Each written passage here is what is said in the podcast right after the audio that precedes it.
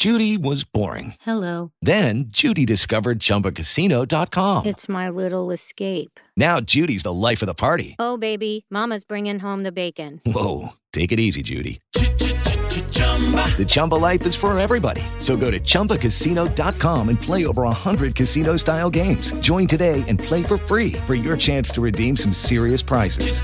chumba ChumbaCasino.com. No purchase necessary. Void where prohibited by law. 18 plus terms and conditions apply. See website for details.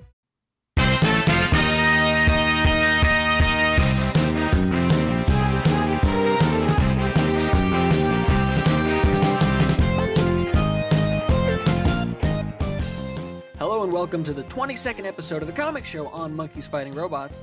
On today's show, Thanos wins. We are talking about Thanos issue 13 by Donny Cates and Geoff Shaw. We are also talking about Batman Creature of the Night issue 1 over at DC. I'm your host, Anthony Composto. I'm also the editor of the comic book section on Monkeys Fighting Robots. Joining me in the conversation is my co-host, co-founder of MonkeysFightingRobots.com, Matt Sardo. Anthony, I got a confession to make. Tell me. I think I got a turkey leg stuck in my belly. It hurts so much. I ate so much turkey this past weekend. I don't know what to say to that. Did you eat turkey this weekend? Oh, I it was so- Thanksgiving. Oh, how was it? I don't know. It's good. I, I I had turkey. I I got accidentally drunk on Thanksgiving, like accidentally hammered. So, I think I ate turkey. Pretty sure I did. What'd you get accidentally hammered on? Oh, dude. So my grandmother every holiday makes uh, whiskey sours. Like that's her thing, and she usually serves it out of a blender. But this year she put it in a ginger ale bottle. Nobody told me that, so I thought I was gonna make myself a Jack Daniel's and ginger ale. Instead, made myself like a super fucking heavy whiskey sour, like basically like a triple, quadruple whiskey sour, and uh, hit me. Didn't me you pretty good. notice it on the first sip? I, you know, I was such an idiot because I drank it and I'm like, huh, this ginger ale's like gone bad or something. Like total idiot move on my part. This ginger ale's gone bad. I'm going to continue to drink it. That's what I'm I- going to do. I did, and even when I found, even when I discovered what it was, I just, I, and I had a whole freaking like a whole big cup of it, and oh, it was. My parents thought it was hilarious. Let me tell you that. Man, I was up in Richmond for the Thanksgiving holiday visiting one of my friends, and he works at Whole Foods. He's been working at Whole Foods for like 10 plus years. So when he brings food to the table, that stuff is legit like the best shit you can get. Yeah, You're not impressed with food, man. What's up with you? I'm. I mean, listen, I am impressed by food. I'm not a Whole Foods like worshiper. You I, don't I, have to worship Whole Foods, but you do need to say that like they're full grown organic whatever. We're not getting paid for this commercial by the way. Uh whatever. It's got to be better than the Perdue frozen turkey from, you know, that they're putting together. I mean, there there's a little bit fresh more freshness going on there. I'm all for the fresh, organic, good stuff. I'm all for that. So yeah, credit to that. Very impressed with your friend on that part. Man. Okay, so Friday I went to this nice restaurant in Richmond and I had some catfish and grits. Are you impressed with that yet? I'm not a grits person. No, I don't think I've ever had catfish either, but I'm a big Matt just like leaned his head into his microphone just so everyone knows what's happening. He's is my eyeball is now in the speaker of the microphone. That's where I am right now. now. He's trying to lob me softballs and I'm just like swinging and missing on all accounts for some reason. Hi. So all of you internet purveyors, um, oh yeah, there's that net neutrality thing going on, guys. If you can bug the FCC and tell them that that would be a bad thing, that'd be helpful. I feel like that's a little notice that we need to put out there. Yeah, please, everybody. And then if you like the show, subscribe on Blog Talk Radio. We have iTunes. You go to iTunes, or it's was it podcast? Podcast on Apple? Is that the new? It's still iTunes. It's still the iTunes store. and we're also on Stitcher. Feedback is very welcome. Please comment or tweet us. Let us know how you're doing, or I mean, how we're doing, and uh, what books we should be reading. Um, but if you want us to talk about food, I will gladly talk about food because I love it so much. I, I'm That's gonna be that's the that's the new podcast that we're adding to our network is the Food show? Robots food show. Yeah, food, food show. show. uh, but the comic show is sponsored by Uncanny Heroes in Tampa. They have all their trades every day. Every day that the Uncanny Heroes is open in Tampa, all their trades are 25% off. Uncanny Heroes is located at 12904 North 56th Street in Temple Terrace. They told me that if you are in the area, and you want to tell a relative to go get you trades, you know, you can do that. Like they have like you can send them a Facebook message and be like, "Hey, if my relative comes in, I want these trades." And then when the relative comes in to get your stuff, you go like make a wish wish list. It's a wish list. You can't nod on a podcast, Anthony. You're in the middle of an ad. it's a live read. The more interactive you are with this live read, the less the public knows it's a commercial and I they engage That- with it. That's brilliant. I love the idea of a wish list. I ask for trades and graphic novels for like every holiday. That to, to the point where like people are sick of it. They're like, we don't want to buy you any more comic books, but I don't care. So this is an amazing idea by Uncanny Heroes. Check them out on the web at uncannyheroes.com and like them on Facebook at Uncanny Heroes Tampa. And as always, support your local comic book store. That was totally genuine too. I totally believe that. I think that is an awesome idea. I do ask for trades and graphic novels for every holiday. I just spent way too much money over the Black Friday weekend on trades from like uh way too much money just buying like all of blood. Stop what you're saying. Stop what you're going to say right now, my friend. I'm cutting you off because Oh. I know you didn't buy them at a local comic book store. I bought them from small independent marketplaces online. I, I wasn't. I didn't buy it from Amazon. I I'm didn't buy gonna stab you. I'm gonna stab you through this microphone, through this Skype. I'm gonna stab you. It's a little stabbies. I didn't. I didn't spend. I didn't give any no big box corporation. I didn't send any money to Amazon or any big you know Barnes and Noble. I bought from like small independent retailers online. Okay. Good for you. Oh, that was a good one. I'm not gonna. I'm gonna give that one to you. That was that was a good one. You had a weak one last week. That was a good one though.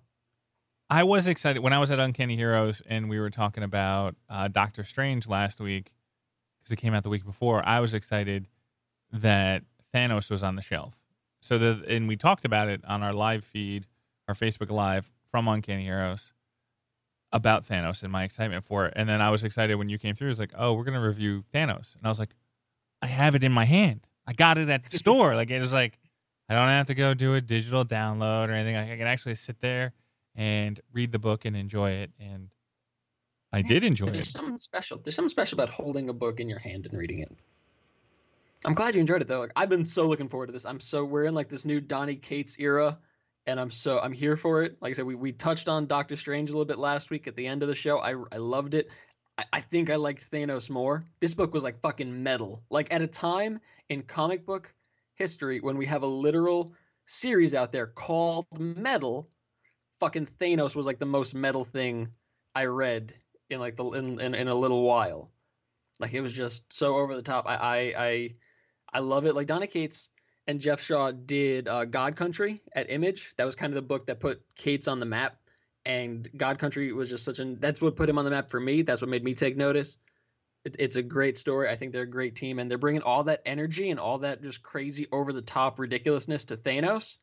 And I, I love that they're on this book at a time when we're gonna get an Infinity War trailer in like two days. Tomorrow. Actually, yeah, by the time this podcast is out, it'll be out already. Yeah. So people are going to be going to the stores and like looking for Thanos reading. I'm so glad that this is going to be there for them. Like it was. I, I was wondering how Donny was going to make Thanos Donny.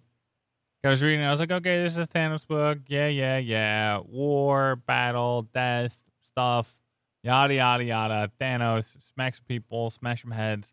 And I was like, how is he to make this a Thanos book? And then the Ghost Rider showed up. And I was like, oh, there it is. There is all the Donny lingo that we were waiting for to show up. And it was like, it, I was like, ah, I see where we're going right now. You're not to actually change Thanos. You keep Thanos the way it is. You're just to change everything around him. I, I love the Ghost Rider, and I, that's something I love with Donny's writing is that it's so it's like colloquial, it's casual, like it like it feels like he's having a conversation with you through the page, and that's the case in the caption boxes. Like his narration is so casual and just warm and inviting, and and, and the Ghost Rider is just so great. I love when uh, Thanos says to him, "What is he? he's like? Are you listening?" He's like, "I am." Like it's weird, right? No ears. Like it's it's hilarious. I was laughing in a Thanos book, and I just thought it was like over the top, insane, violent, and intense. But it, it made me laugh a lot. I mean, I was watching The Walking Dead, and there's a huge narration at the beginning of it. And then I'm reading Thanos, and there's like a huge narration at the beginning of it. And I really like that part of cinema and comic books is that just kind of like because the narration doesn't take away from the visuals. Like you're reading the narration, but you also somehow somehow you're able to separate the narration from the visuals, and so you have the narration going back over here, and then you just sit there and get to watch everything. And it's a, it's a weird. It's I'm sure there's a scientific reasoning of how your brain does that, but it's it's good. It's good. No, it's it. I mean, it sounds kind of common sense, but you know, just the blending of words and pictures is you know what makes comics great. And like I said, it sounds really common sense and like I'm stating the obvious there, but it it, it is magical when done really correctly in, in in a case like this where they they just they blend so perfectly and they set everything up and there's certain books where it makes you really remember why you love the medium so much. And it's funny that I just said that while we're talking about a Donny Cates book because I literally tweeted the same thing, I think a week prior when I read Redneck issue seven by Donny. Like I tweeted, I'm like, this is a book that makes me like sit up and say, this is why I love comic books.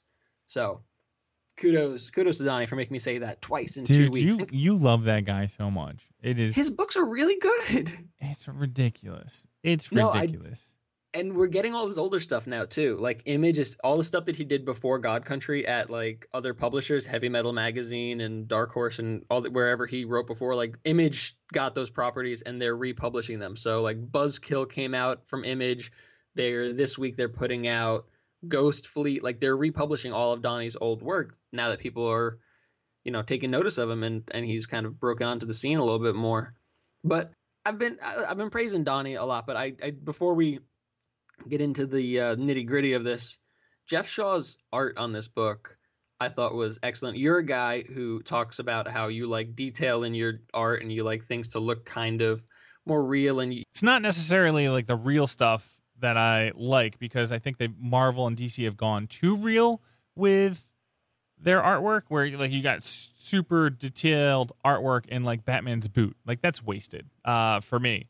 I there's a there's a balance. I I really like the 80s and the early 90s artwork that was there. Like I I feel like there was a, a lot of detail in like that bat I think Batman from 2 I mean not Batman. I think Amazing Spider-Man from 200 to 300 is some of the most gorgeous artwork and it evolves over time because you see like the way the Punisher looks at the end to where the way he looks in the early 200s, uh, and then you end the series with McFarlane's artwork. But right before that, you have Kraven's Last Hunt.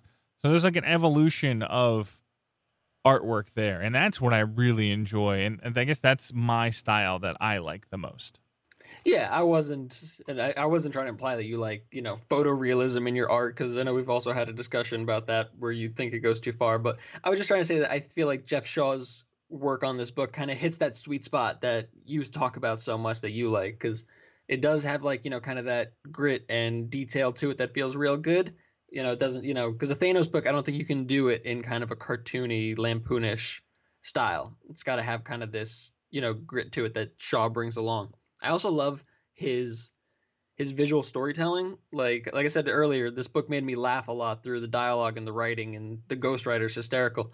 But Shaw made me laugh too, just through his artwork. Like where the the rider screeches to a halt, and you just see Thanos like go flying past him, like ah, like like the the art made me laugh in this book too. I thought uh, his big splash pages, his landscapes of the cosmos were really good.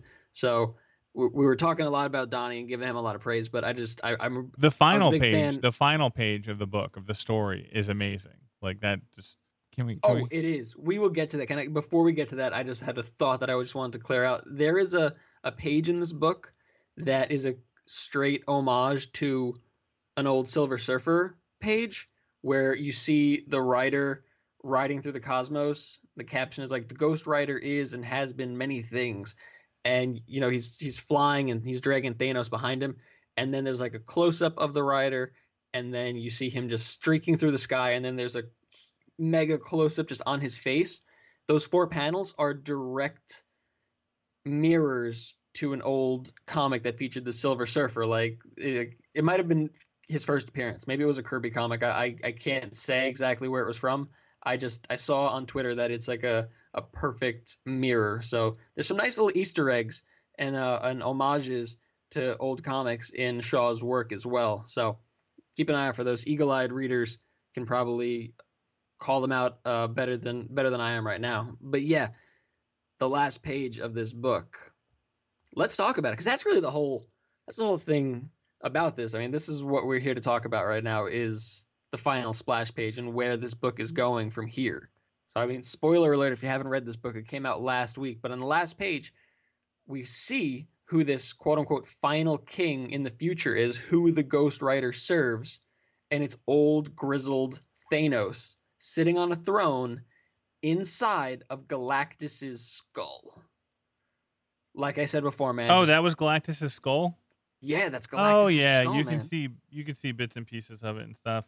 Well, I you didn't- see it a little bit earlier. You can see like when when the rider's walking away and he makes that joke where he's like, "Oh yeah, I hear you. Weird, right? No ears." Like he's walking towards a skull that is very clearly Galactus.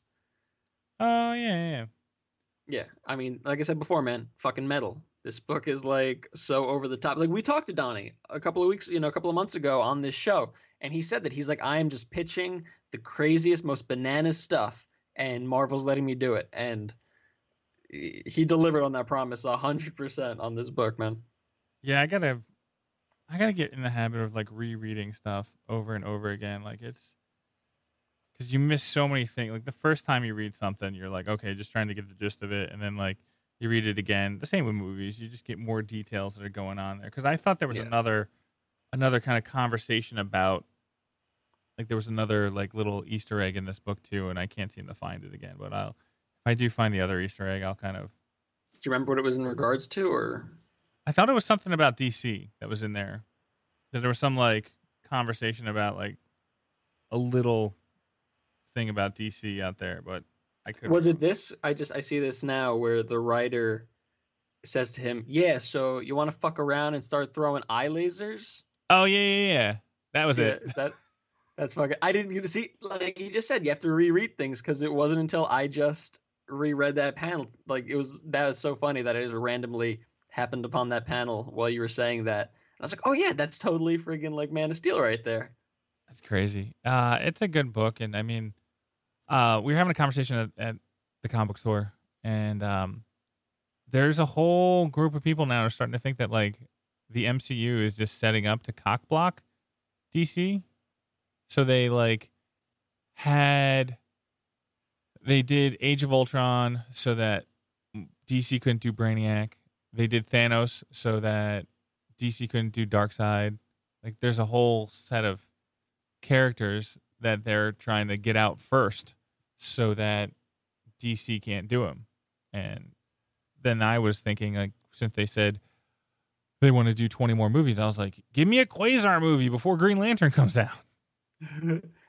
that's that. Uh, that's kind of stupid to me. I don't. I mean, DC's still going forward with Darkseid. Like we're gonna see Darkseid. You sure? You know what? To be truth be told, I haven't seen Justice League yet, so Yeah. I can't. Maybe not. Like No, you've the- seen the- it, so Yeah, no, the the the extra scene at the end goes in a completely different direction than Darkseid. See. So I know that. So I, by the time this podcast comes out, I will have seen it. I'm going to see it tomorrow. We're recording on Tuesday, so I'm going to see it tomorrow. Uh, so, uh, but I- but I know everything about. It. I know the post credit scenes. I've spoiled it for myself because because I really don't care that much. I I know the spoiler that you're talking about.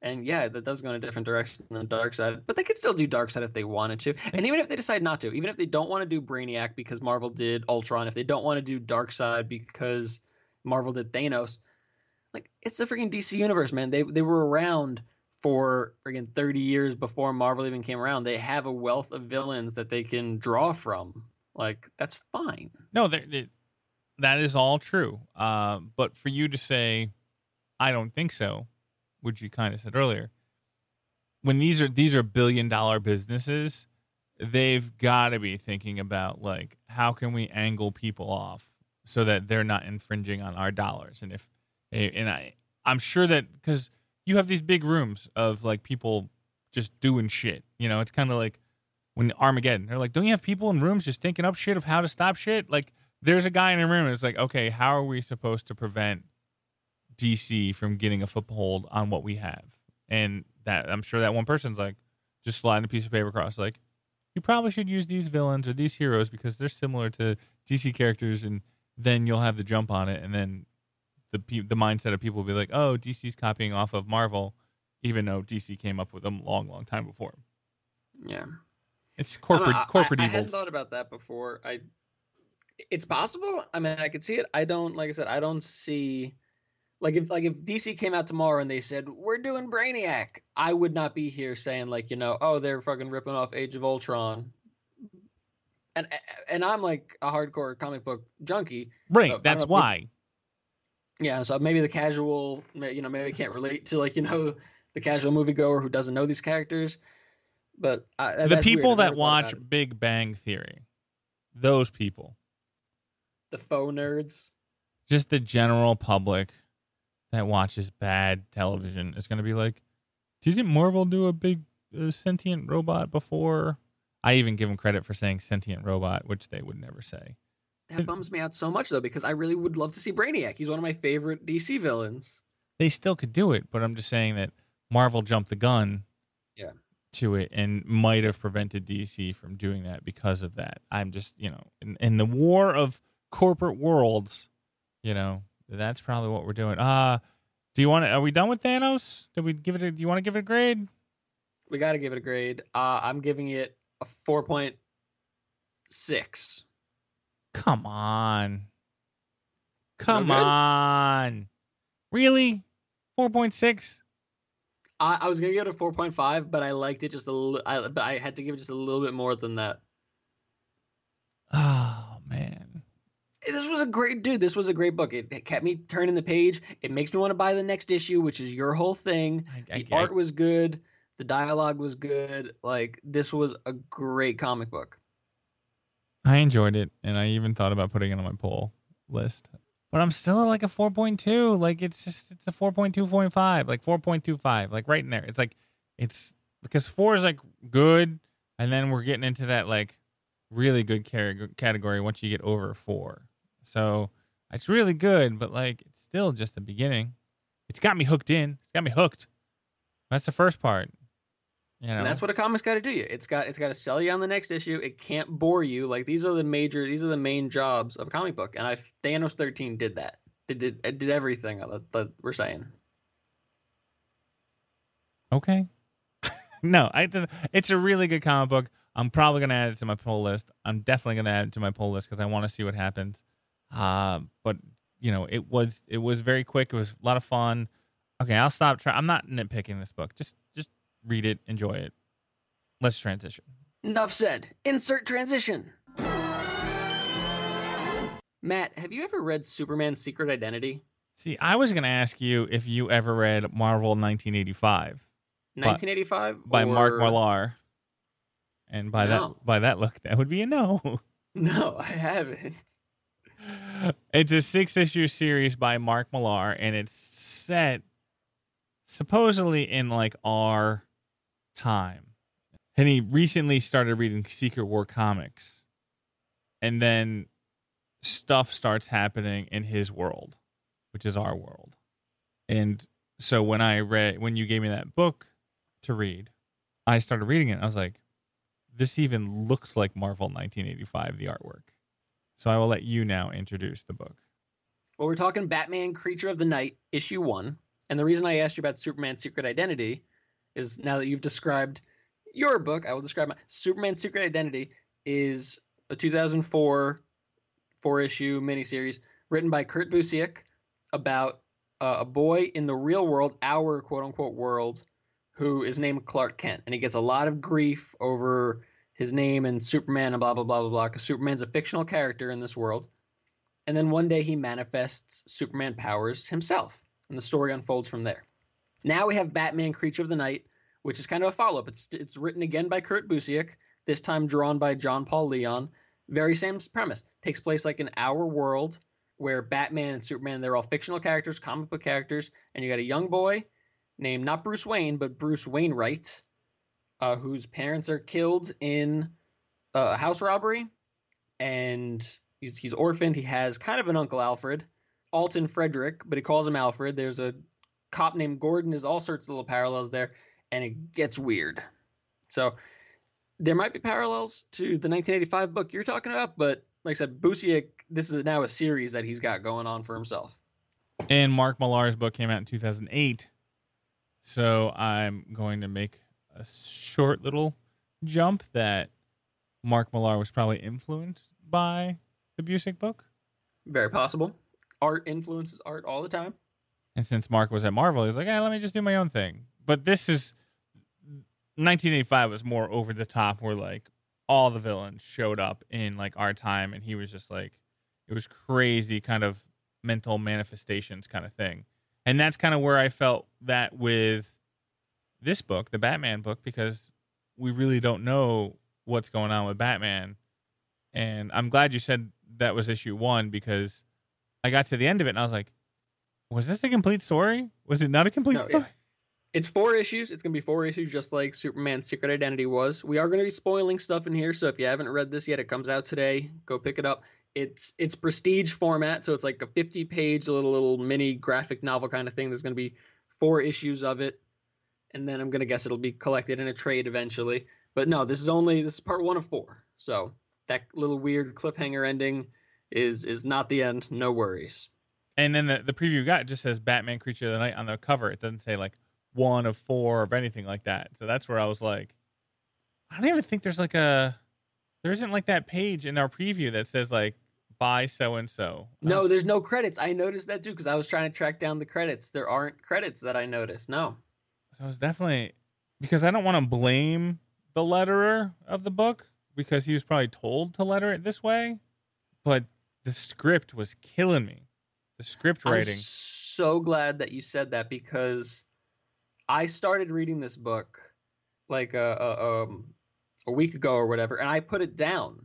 Like I read the first few pages, and I'm like, I can't with the cursive. Like there was just something about it. Like I couldn't do this, and I picked it up a couple of days ago and plowed through it. And I, and I was gonna t- we were gonna talk about Batman Annual number two. I was gonna make you read the Batman Annual, which is great, also out today, and everyone should go read it. It's a great Tom King story but I plowed through Creature of the Night, got through even though the lettering, and uh, really enjoyed it. But but I agree with you. Like I said, I almost just put it down for good because of that.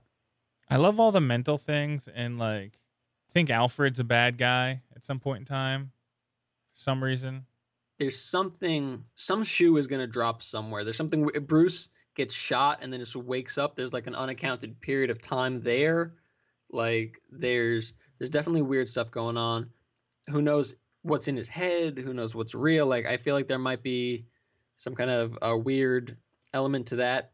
I did really like the weird turn it took at the end with the manifestation of like a shadow Batman creature, which is like a silhouette. Like that was awesome. Uh, I, like I said, I'm uh, the last few pages of this is what made me put this book on the podcast and what is going to have me picking up issues two, three, and four when they come out. No, the artwork in this book is amazing, and I'm just trying to. You just want to figure out like what the f is going on in this book. Like er, er, when it first starts, you're like, "This is this is dumb." It honestly, I was like, "Oh my god, this is dumb." Bruce Wainwright, you know, uh, the Officer Gordon, Alfred, uh, you know, and they kind of slowly kind of break away from that, and then it just becomes this kid's story, and then that's when I was like, okay, this is pretty awesome. And then so probably when he wakes, I think when he wakes up from from the murder, you know, like it just is where I started coming in. So it's 49 pages. Probably the first 10 pages where where it's kind of tough to get through. Yeah, it. I like I said earlier, I agree with you. The first, you know, quarter of this book took a little took a little plowing through before it got to the good stuff. You, you mentioned the artwork. You, said it's great. It is. It's really good. Did you feel claustrophobic? Like, and I was skimming through this again before we jumped on the mics. Like, there's so much going on in every panel. Like, like they- they're just they're crowded. Whether they're outside, there's tons of people and buildings. If they're indoors, like the the room is cluttered. Like, there's a real sense of claustrophobia going on here. Which I get it. They're trying to make this feel like the real world, like our world. So they're trying to make it as detailed as possible. But there's there's a real, like I said, sense of claustrophobia going on in it. Like there's no, like you know, you read you read a comic book set in a fictional universe, and you get panels sometimes that don't have any backgrounds at all, and you know, it it, it, it you had none of that here. There there was no it. was. But, but then it gets uncluttered when they show the Batman.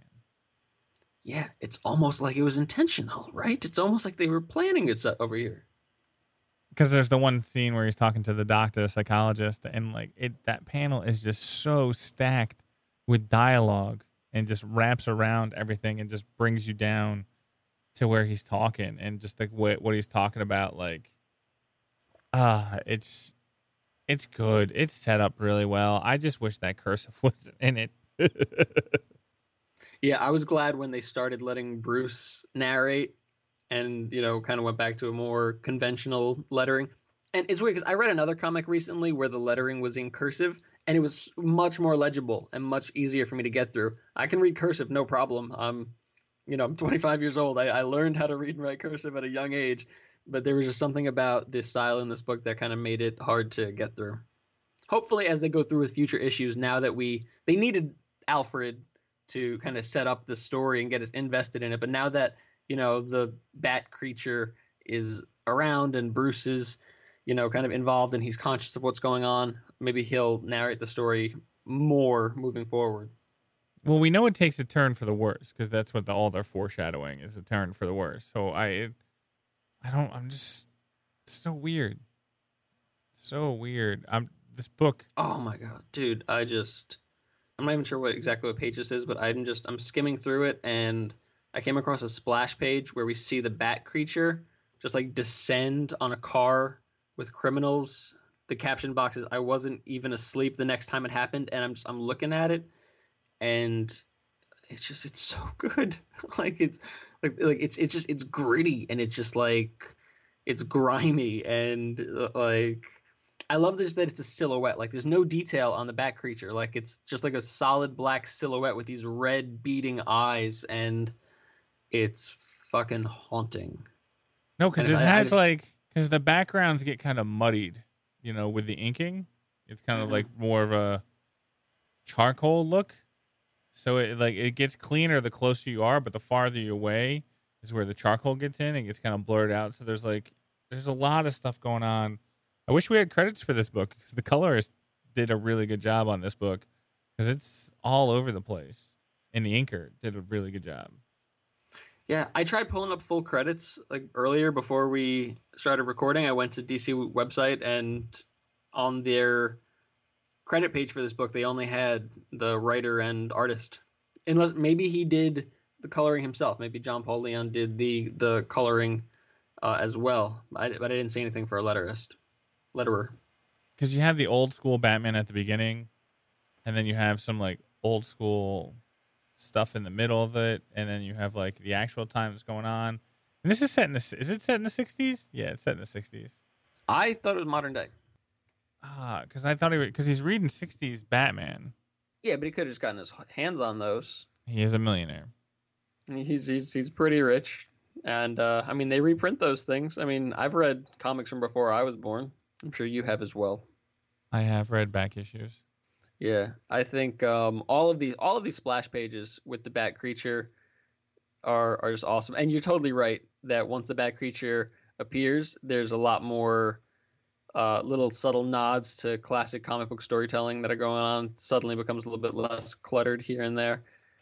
The tragedy takes place on Halloween night 1968. So there's there's the 60s Batman going on, the TV shows going on.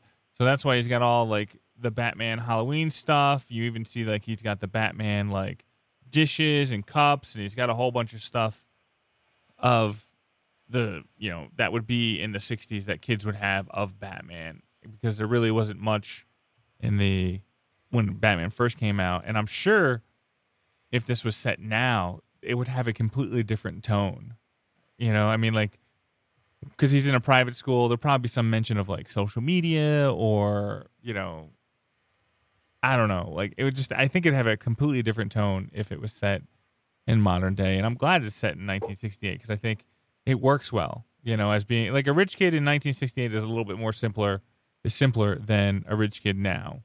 Yeah, and it was also a time of more quote. It wasn't really, but it was a time people thought of as a more innocent time and all that. You know, whereas now people think of things again. Not saying that it's true. There was a lot of bad stuff going on in the '60s too, but for whatever reason, people you know look back on that as a quote unquote you know simpler time, more innocent time. You know, oh we didn't lock our doors and everything like that. So uh, yeah, you're right. You were right. I, I You had Galactus. I had the time frame. yeah, you were right. I, I, uh, that was an oversight. It, it got lost in the lettering. What can I say? God, the uh, I never knew. It it kind of annoys me because I think it would have been, but that's also like Alfred would write in script because he's more of a proper person. So I get it. I understand it. It's just not executed well. I, I enjoyed this book a lot. I'll, I'll I'll admit it. I read Superman: Secret Identity a while ago. It didn't really stick with me. It, it's not something I'm going to revisit. I, I very much enjoyed Creature of the Night. I think that this is maybe it's just because I'm a bigger Batman fan than a Superman fan. Although I do love Superman, so I can't even really say that. But th- this I think is going to be a story that's going to stick with me a little bit longer.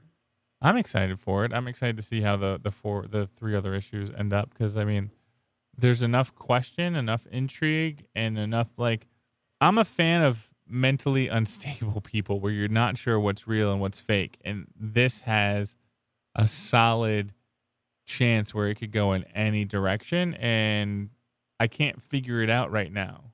Like, you know, I can Yeah. normally figure out things, and that's you know my detective angle of why you know that my wife hates so much because I'll be like, oh, the butler did it like two minutes into a show, and she's like, I hate you so much for ruining this. Uh, I'm so glad that I picked two books this week that you enjoyed, especially after like the it was depression, God, Yeah, it was like it was like two episodes ago where you were like so angry with me for picking books that just made you sad and depressed. Like this is a this is a good week for me. I'm happy. Well, this is kind of both of these books are a callback to older days in the comic book world. It's a fresh mm-hmm. start for Thanos, you know, because it's a it's part of the Legacy project. That's what I'm calling yeah, Marvel. lot of, had a lot of like callbacks to the Starlin era of Marvel Cosmic. So yeah, absolutely. and you know you kind of reinvent where you kind of reinvent where you're going with Thanos, but it's still kind of a callback to all the previous Thanos stuff. And then this one is is all the things that make Batman great are kind of like seen through a kid's eyes and evolve from there. So it's it's a this is the kind of subject matter I enjoy. I'm glad. I, I again, I, I really wanted to talk about this book after I read it because whereas the Batman Annual was really good, and I highly recommend reading that as well. Uh, I, I figured that this seemed like a, a smaller, weirder, more niche story that you know, given the choice between the two, maybe people would lean towards the annual because it was shorter, more familiar. But I really think people should be picking this book up, and I just wanted to get as much good word about it out there on the streets as I could. So everyone definitely pick this up. Tell your friends to pick it up if you're Batman fans. Like Matt just said, it like kind of dissects the character, breaks apart who Batman Bruce Wayne is through the eyes of a kid. And if and, and if you're looking for something that's a little bit different than your typical Batman story, look no further. And this is a compliment. I'm going to give it a solid four robots out of five. I thought it was really good. Uh, the lettering I have an issue with, but like the more you break down the panels and the pages of the book, you're dealing with a solid piece of art, uh, and and fully formed and rationalized thought process of Busiek and Company of like what they're kind of putting together. And I'm excited to see where it goes. So the first issue definitely has me and makes me want to buy the second issue especially since it's probably going to be very expensive since it's 49 pages. Yeah, it's a six dollar comic. Are you not going to grade the book? Four point two five monkeys. So generous. I, I I'm a, I'm positive dude, man. I, I like I like to score high. I like being a positive, optimistic person. Uh, I like uh, I like I like leaning on the high side. What can I say? If it's earned, it's got to be earned. Like I've I've dissed comics before. You know what's awesome about podcasting and asking questions is if you don't respond to a question, people feel the need to fill up the air, the dead air. Like I could have let you go for like five minutes and you could have defended your 4.25 for like a solid five minutes and it would have been brilliant. Yeah, like I don't think to myself I could just edit the dead air out later. I just feel like I need to keep talking. Yeah, it's the magic, the magic of podcasting of the internet. And we have Star Wars coming up. So friggin' excited for Last Jedi, man. I I really think it's gonna be good. I was just going to say that we probably should like review a Star Wars book next week or the week before or week after. Like yeah, we could totally do this. I've been your reading, boy um, Charles Soule has a Darth Vader book that everybody's been ranting and raving about. Yeah, I love the Star Wars comics. Darth Vader has been great. Uh, Jason Aaron's run on the main Star Wars book just ended. Kieron Gillen took over, and he's doing a story right now about. Jason Aaron left Star Wars. Yeah, Aaron ended, and Kieron Gillen took over, and he's doing a story about Jedha, the planet from Rogue One, where they have all the Kyber crystals and the Death Star. You know, blew half of it away. Luke and Leia and Han, like they they're gone to Jedha, and they're trying to recruit rebels and you know get aid and whatnot and uh, it's been it's been awesome so far. So yeah, we'll definitely talk about a Star Wars comic. I've been wanting to for a while. I've just been waiting for a, a, a really good one and the right time to do so. And now is now is the time. Jason Aaron made it sound like he was never leaving Star Wars. Well, he did, and he ended it on a, on a, on a great note, I should say. But I, I think just with Legacy, maybe he just had a lot of stuff going on. He he's still on Thor, and he doesn't seem to ever be leaving Thor. So No, because we saw him at Star Wars. I think it was Star Wars Celebration. He was there, or it was no, it's Mega. MegaCon. But we had a huge. They had a huge conversation about Star Wars, and like he said that he had no. He had enough stories in his head to never ever hit Hoth. You know, with there because this takes Star Wars takes place between A New Hope and Empire Strikes Back, and he's like, no, I I never really want to ever hit, Hoth. So to bring Gillian on just seems weird. Like I said, I don't. Maybe he was being overwhelmed with a bunch of other stuff here going on. Maybe this was the plan all along. We're not. We're not on the inside. We don't work at Marvel. Who knows? And there's But- a new but he- edit. There's a new editor at Marvel now. New editor in chief. Yeah, there's a lot of stuff going on. Maybe he. Maybe he could tell us what the deal is over there over in Star Wars land. CB Cebulski is the new editor at Marvel. I mean, we don't know if everybody knows that news, but I mean, like, that's the guy. I know he's a huge foodie. I really don't know too much about him. I know he's like in Rich Johnston's pocket over at Bleeding Cool, so they're always chatting back and forth. But CB's been around forever, and he was always super nice at panels and checking out people's work and giving suggestions and and everything like that. Um, I wonder what like I always look at editor in chiefs as like presidencies and like what is going to be like their legacy from their time as editor in chief. Where Joe Quesada's legacy is he divorced Spider Man and Mary Jane. And Alonso's legacy, what is Alonso's legacy? The social justice warrior world? That's what people would say. I was gonna say, are you? And we're not about bashing people or putting anyone down on this podcast, other than a certain Amazing Spider-Man writer. But are you? Or so are you happy to see Alonso gone? I know you had your beefs. I never had a beef with Alonso. I I Just, it was just Quesada. I thought that it was. Uh, I thought it was Alonso. No, no, it was just Quesada. Quesada's the one that did the whole brand new day and relaunched Spider Man, and because he did the covers to that, you know, he put his stamp on it. He's like, "This is my thing. This is what I want to do," and so I've never been mad at Alonso. I because Alonso got put in a tough situation because like Disney bought him out. Like there was all that stuff. Like you know, you you have a new boss at that point in time and everything. I don't, I don't know. I don't know. I mean, I guess if anything, I'd blame Alonso for Squirrel Girl. Like she's way like there are way too many people that talk about Squirrel Girl, and like they shouldn't. There's probably other heroes that people should talk about better than Squirrel Girl. And this is not me being sexist. This is just me being like, come on, guys, come on. No man. Now see now, but you just you did it. You didn't mean to do it, and you did it, and now we're gonna be at the center of this whole controversy. Being like you know sexist and anti Squirrel Girl, and you just you, you ruined it. You I am. everything. I'm definitely anti Squirrel Girl. I'm. I'm gonna, gonna say like yes, I'm anti Squirrel Girl because she takes away from. She took away from Richard Rider. That's it's so. I was just literally I was thinking that when you were starting that sentence, I'm like, he's going to Nova. This is this is leading to Nova right now. I knew it. You and me, man. This 20, 22 episodes in, and we're hitting a wavelength right here. I like it. I dig it. Okay, we gotta find some Star Wars books to talk about next week because this is pre Star Wars week. Anthony, you have a good week at the comic book store. Sir, may the force be with you.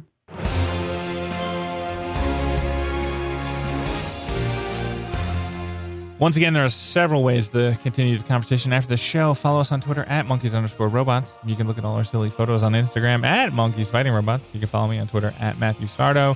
My co-host Anthony is also on Twitter at the underscore great underscore ace. The biggest compliment we receive is when the subscriber number goes up on Blog Talk Radio. If you have a chance, we would greatly appreciate a review of our show on iTunes or Apple Podcast, depending on how you search these days. And as always, the best way to listen to the show is on our website, monkeysfightingrobots.com. Well, that was fun. Who's for Chinese? Uh, there are so many people that made the 22nd episode of the comic show on Monkeys Fighting Robots a success. Go check out our friends at Uncanny Heroes in Tampa. Special shout out to my co host, Anthony Campato. Remember, criminals are a cowardly and superstitious lot, so just conjure up a bat creature to defeat them. Yes. Jessica Wynn designed the Monkeys Fighting Robots logo. Are you monkey? Are you robot? The staff at Visual Realm built our website keeps it running. To all my friends, family, and the interweb, thank you very much for your support. I'm Matt Sardo, and this is Monkeys Fighting Robots. Step into the world of power, loyalty, and luck. I'm gonna make him an offer he can't refuse. With family, cannolis, and spins mean everything. Now, you wanna get mixed up in the family business. Introducing The Godfather at ChumbaCasino.com. Test your luck in the shadowy world of The Godfather slot. Someday, I will call upon you to do a service for me. Play The Godfather now at ChumbaCasino.com. Welcome to the family. VGW Group. No purchase necessary. Void where prohibited by law. See terms and conditions. 18 plus.